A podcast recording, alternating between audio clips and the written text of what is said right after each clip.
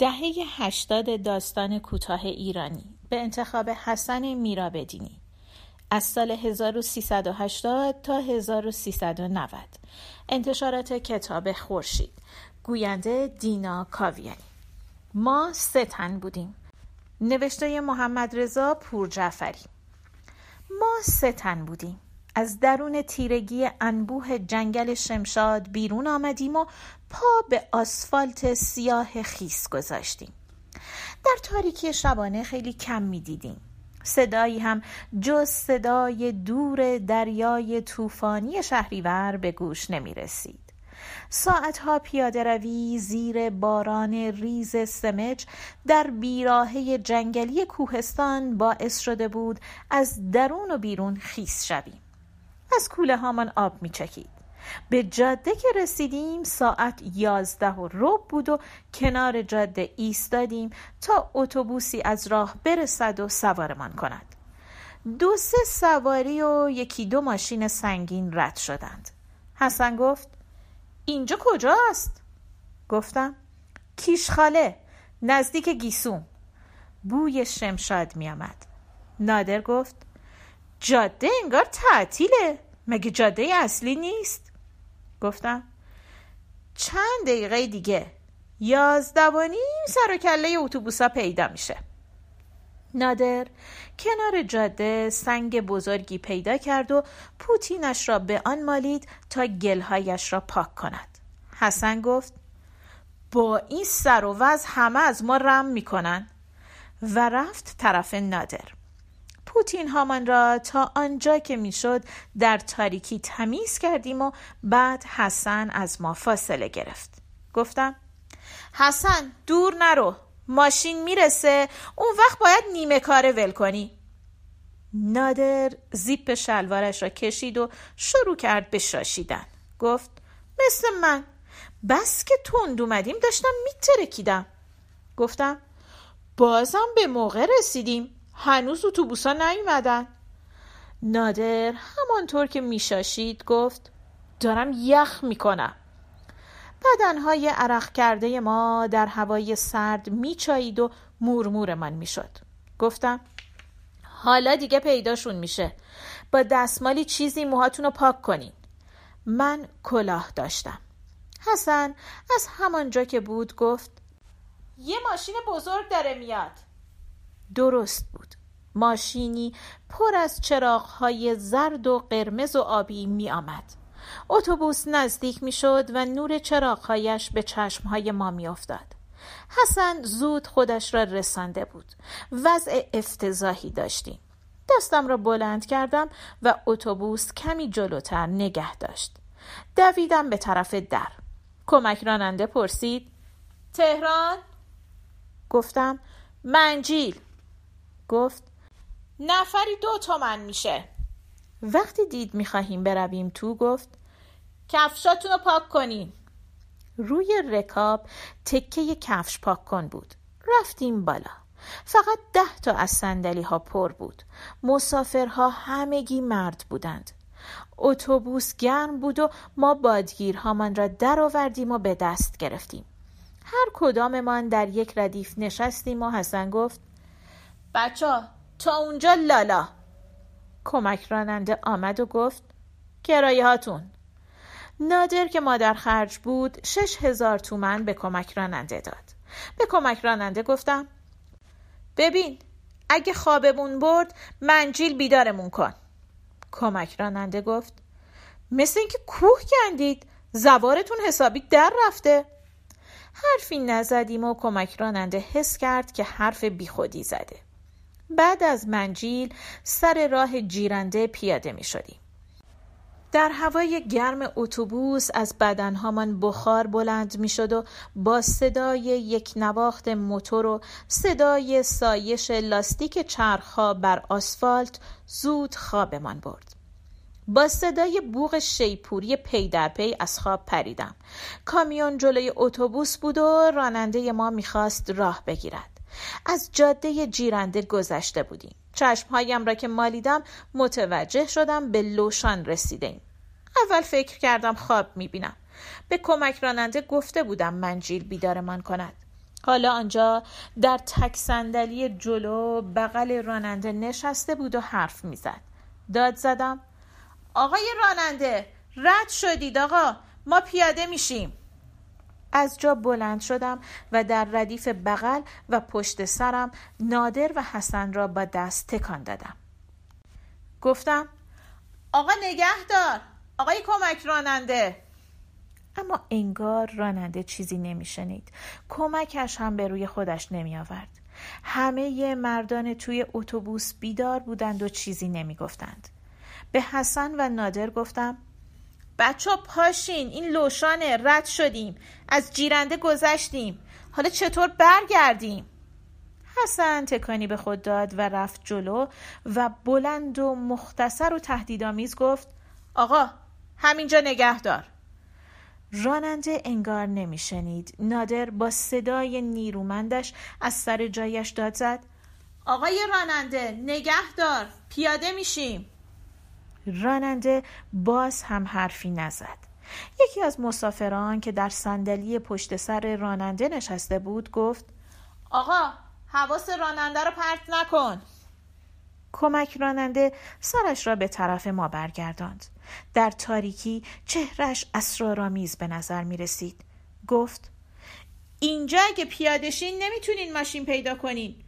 میریم اونور لوشان نزدیک تونل با یه جیپ مخصوص شما رو میفرستیم این دیگر از آن حرفها بود اگر اینجا پیاده می شدیم وسیله گیرمان نمی آمد. شاید هم مجبور می شدیم آن وقت شب پیاده به عقب برگردیم. حالا اگر حرف کمک راننده راست بود و ما به آن طرف لوشان می رسیدیم ما را با جیپ برمیگرداندند. اما حالت اسرارآمیز کمک راننده چندان به دل نمی نشست. من و حسن برگشتیم پیش ندر. آهسته گفتم فکر می کنم منظورش پست بازرسی اون طرف لوشانه. حسن گفت ببین هیچ بوی خوبی نمیاد فکر نمی کنم اونجا نگه داره فوقش یکی بیاد بالا توی ماشین رو نگاه کنه ما هم که نمی‌خوایم شکایت اینا رو به یارو بکنیم نادر گفت شاید منظور آبترشه. اونجا جلوی رستوران نگه میداره.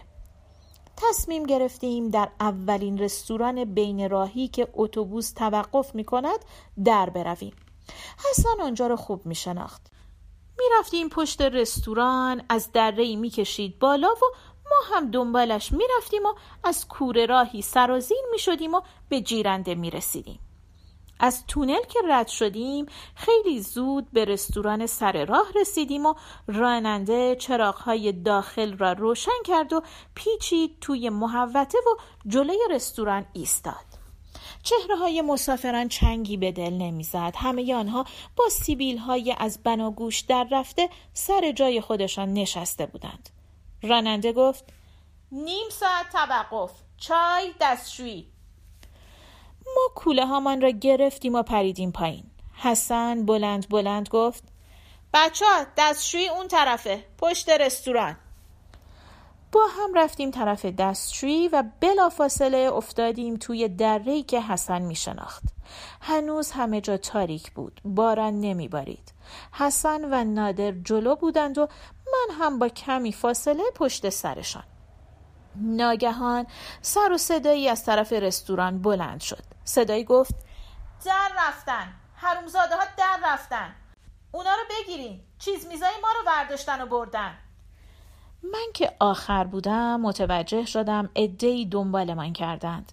حسن داد زد بودو منو گم نکنی.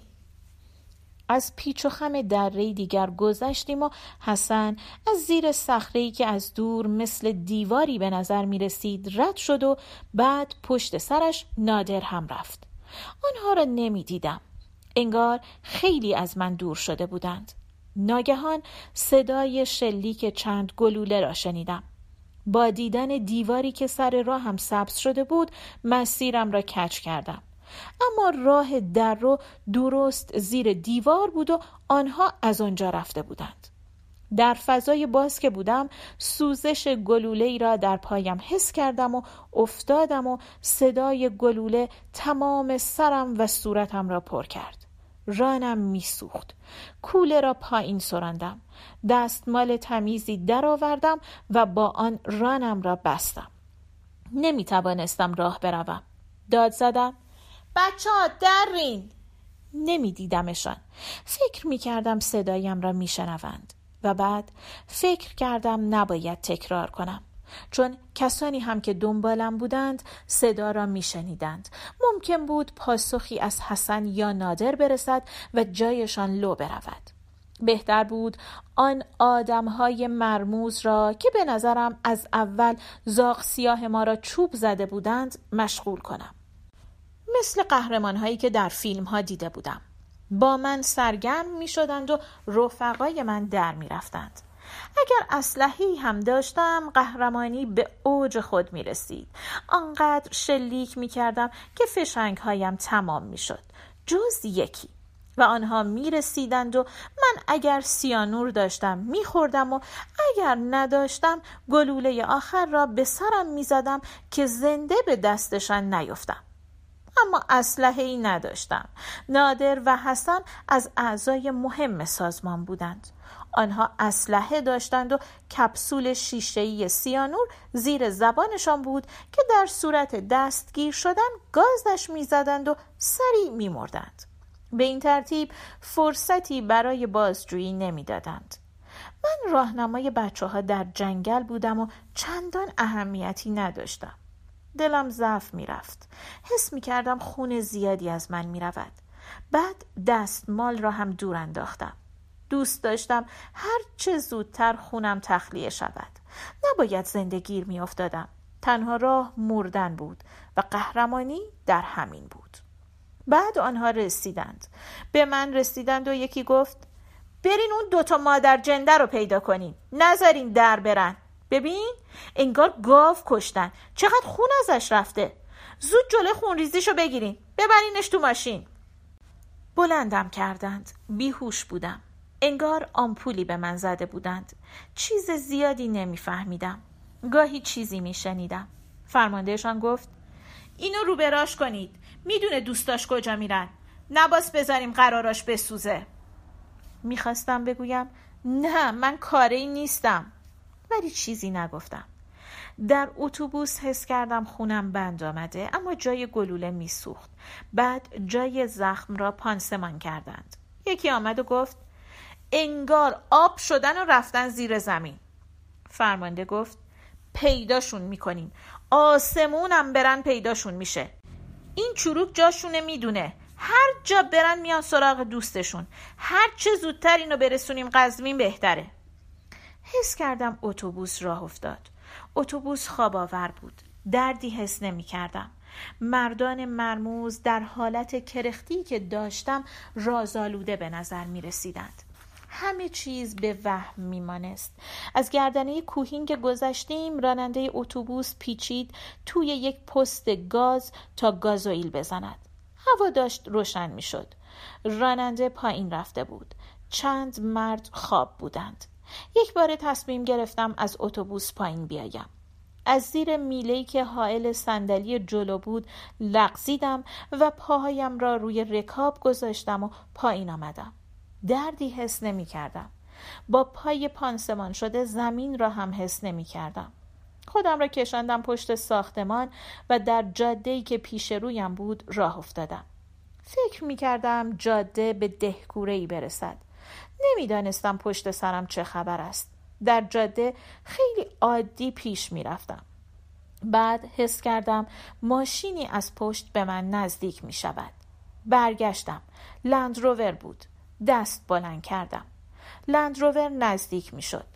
دو نفر تویش نشسته بودند. این جور ماشین ها را زیاد دیده بودم. از همان ماشین هایی بود که در مناطق کوهستانی در جاده های روستایی رفت و آمد می کردند. لندروور سرعتش را بیشتر کرد و من تعجب کردم چرا نمی ایستد. فقط دو نفر تویش بودند. مرا هم می توانستند سوار کنند. بعد با همان سرعت به من رسید و تا بخواهم به جنبم محکم به من زد و کنار جاده پرت شدم. روی آسفالت قل می خوردم تا اینکه کنار جاده ایستادم. انگار به چیزی گیر کرده بودم با آن حالی که داشتم نمی‌دانستم زنده میمانم یا نه. چیزی نمیفهمیدم. فقط صدای آشنای یکی از افراد توی اتوبوس را شنیدم که می‌گفت فکر کنم کشته شده. دیگه به درد نمی‌خورد. صدای فرمانده آمد که بهتر. از اولم به درد نمی‌خورد. جسدش رو پیدا می‌کنن و خانوادش می‌فهمن توی تصادف مرده. دیگری گفت اطلاعات چی؟ قراراش؟ فرمانده گفت واسش خط می‌گیرن دوستاش میان اون وقت میگیریمشون از حرفش فهمیدم حسن و نادر را پیدا نکردند خوشحال شدم بچه ها بیگدار به آب نمی زدند. ذهنم حسابی کار می کرد. فکر می کردم من اینجا می میرم. اینها به نحوی به خانوادم می رسانند که ماشینی در جاده به من زده. کسانی که مرا از روی جاده جمع می کنند جسدم را به پزشکی قانونی می دهند و چون هویت من مشخص نیست برادر و مادرم می آیند و بالاخره پیدایم می کنند. آنها مراسمی می گیرند. آقایان هم می آیند تا حسن و نادر و احتمالا رفقای دیگر را بگیرند. اما می‌دانم آنها نمی آیند. عقلشان خیلی بیشتر از این می رسد. بعد فشار پایی را روی بدنم حس کردم. یک دور چرخیدم و دیگر چیزی نفهمیدم. جز صدای موتور لندروور که از کنارم دور زد و پرگاز دور شد. چشم که باز کردم روی تخت بیمارستان بودم دست مادرم روی موهایم بود لبخند زد و آهسته گفت خدا رو شکر به هوش اومد چقدر گذشته بود چند ساعت چند روز پرستار آمد و گفت خدا رو شکر خطر برطرف شده. مریضتون خوب میشه. به مادر و برادرم می‌گفت. آهسته گفتم اینجا کجاست؟ صدایم غریب بود. انگار مدتی تمرین حرف زدن نکرده بودم. برادرم پرسید چطور از تو لندروور پریدی بیرون؟ پرستار گفت حالا بذارین انرژیشو به دست بیاره زیاد ازش حرف نکشین. خیالتون جمع باشه. خیلی زود می‌تونین باهاش حرف بزنین. بعد دکتر آمد. گفت به به مریضمونم که حالش خوبه. حسابی رو به راه شده. شما هم برین منزل. میفرستمش بخش. بعد فامیلا و دوستاش می‌تونن بیان ملاقاتش. اینطور که دکتر می‌گفت بعد از سه روز به هوش آمده بودم. چطور به اینجا رسیده بودم؟ آیا با همان لندروور مرا آورده بودند؟ منظور برادرم از بیرون پریدن از لندروور چی بود شاید مردم روستا پیدایم کرده بودند و به بیمارستان آورده بودند چیزی نمی‌دانستم دکتر موقع رفتن برادر و مادرم به آنها گفت فقط به همه بگین زیاد ازش سوال نکنن حال دوستاش هم خوبه یعنی چه؟ از چی حرف می‌زد؟ دوستانم چه کسانی بودند؟ سر در نمی آوردم اتفاقی برای حسن و نادر افتاده؟ دستگیرشان کردند؟ روز بعد مرا به بخش منتقل کردند هنوز زیر سرم بودم بعد از ظهر که برادرم آمد گفتم چطور پیدام کردین؟ چی به سر دوستام اومده؟ برادرم سرش را به گوشم نزدیک کرد و آهسته گفت نگران نباش طوریشون نشده گفتم مادر چه اتفاقی افتاده؟ دوستام چی شدن؟ مادر با مهربانی گفت حالا نمی‌خواد خودتو ناراحت کنی پسرم هیچ کس طوریش نشده گفتم آخه دکتر می‌گفت که حال دوستام خوبه مگه طوریشون شده برادرم می‌خواست حرفی بزند که پسر خالم با دست گل آمد تو مادرم گفت محمود اون گل از اسد بگیر بذارش تو گلدون گفتم مادر دوستام. اسد آمد جلو و گفت سلام پهلوون به به حالت که خوبه. اون ماشین رو که من دیدم چیزی ازش نمونده. ولی کار خوبی کردی زودتر پریدی پایین. همین باعث شد که زنده بمونی. دیدم محمود گوشه لبش را گاز گرفت. انگار موافق نبود اسد ادامه بدهد. از چه چیزی ناراحت بود؟ اسد گفت خب کاریش نمیشه کرد. مادر گفت هنوز هیچی معلوم نیست. اونا رو بردن به یه بیمارستان دیگه تو قزوین. گفتم اسد من از چی پریدم پایین؟ از چی حرف می‌زنی؟ گفت از همون لندروور دیگه. همون که داشتین باش میامدین پلیس راهنمایی هم نظرش درست بود. ماشین که لاستیکش میترکه تو زرنگی می‌کنی و میپری پایین. مثل اینکه از عقبم میپری پایین. کنار آسفالت افتاده بودی که روستایی یا پیدات کردن. گفتم آخه من؟ من که تو ماشین نبودم.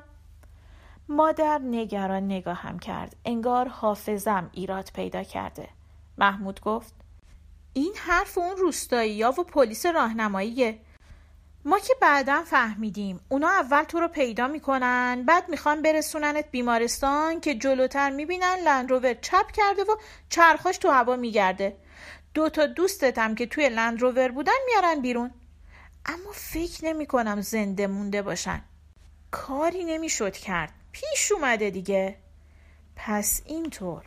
محمود سعی می‌کرد دلداریم بدهد. پرسیدم. اونا مردن؟ اسد گفت خدا رحمتشون کنه. آه خیالم راحت شد. حسن و نادر سالم بودند. به اسد گفتم بیا جلو پسر خاله. اسد سرش را به صورتم نزدیک کرد. دست به گردنش انداختم و بوسیدمش. اسد خندید و گفت آفرین پهلوون به این میگن روحیه. گریه مریه نمی‌کنه. پهلوون باید قوی باشه. اسد همیشه مرا پهلوون صدا می کرد. مادر جلو آمد و گونم را بوسید. از میان چهرش و شیلنگ سرم دو مرد را که به دست هر یک پاکتی نایلونی بود می دیدم. آنها با هیاهو و خنده وارد شدند و با هم گفتند سلام سلام به به چشممون روشن نیم خیز شدم آه نادر و حسن بودند پاکت کمپوت را به محمود دادند و آمدند جلو و بغلم کردند و حسن گفت پسر گل کاشتی از شادی در پوست نمی گنجیدم گفتم شما شما اینجا چه می‌کنین؟ همش دلواپس شما بودم مادر گفت چطور تونستی اون کارو بکنی؟ گفتم چه کاری؟ تو اون دره تیر خوردم اونا منو گرفتن سوار اتوبوس کردن و اووردن محمود گفت تیر؟ تیر خوردی؟ یعنی چی؟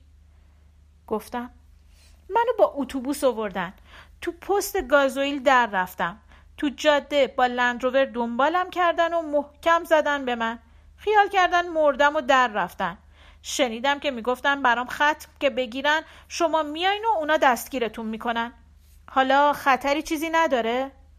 محمود گفت اگه تیر خورده باشی باز گلوله رو درارن. حسن گفت بذار حالش خوب بشه. یه دکتر آشنا هست میگیم گلوله رو در میاره. نادر گفت قراره واسهشون ختم بگیرن. تو هم زود خوب شو ستایی میریم ختم اونا. مادر هاج و واج بود. محمود و اسد گیج بودند. حسن و نادر را نمی شناختند بعد محمود گفت به ما هم خبر بدین بیایم ختمشون. مادر گفت خدا رحمتشون کنه. اونا حتما جوون بودن نه؟ گفتم آره همسن و سال خودمون بودن. نادر خندید و گفت آره خدا بیا مرزدشون. مادر نگاه پرسشگرانه ای به من کرد. انگار می‌خواست بداند چرا نادر میخندد. گفتم چیزی نیست. بچه ها شوخی می‌کنن. پایان.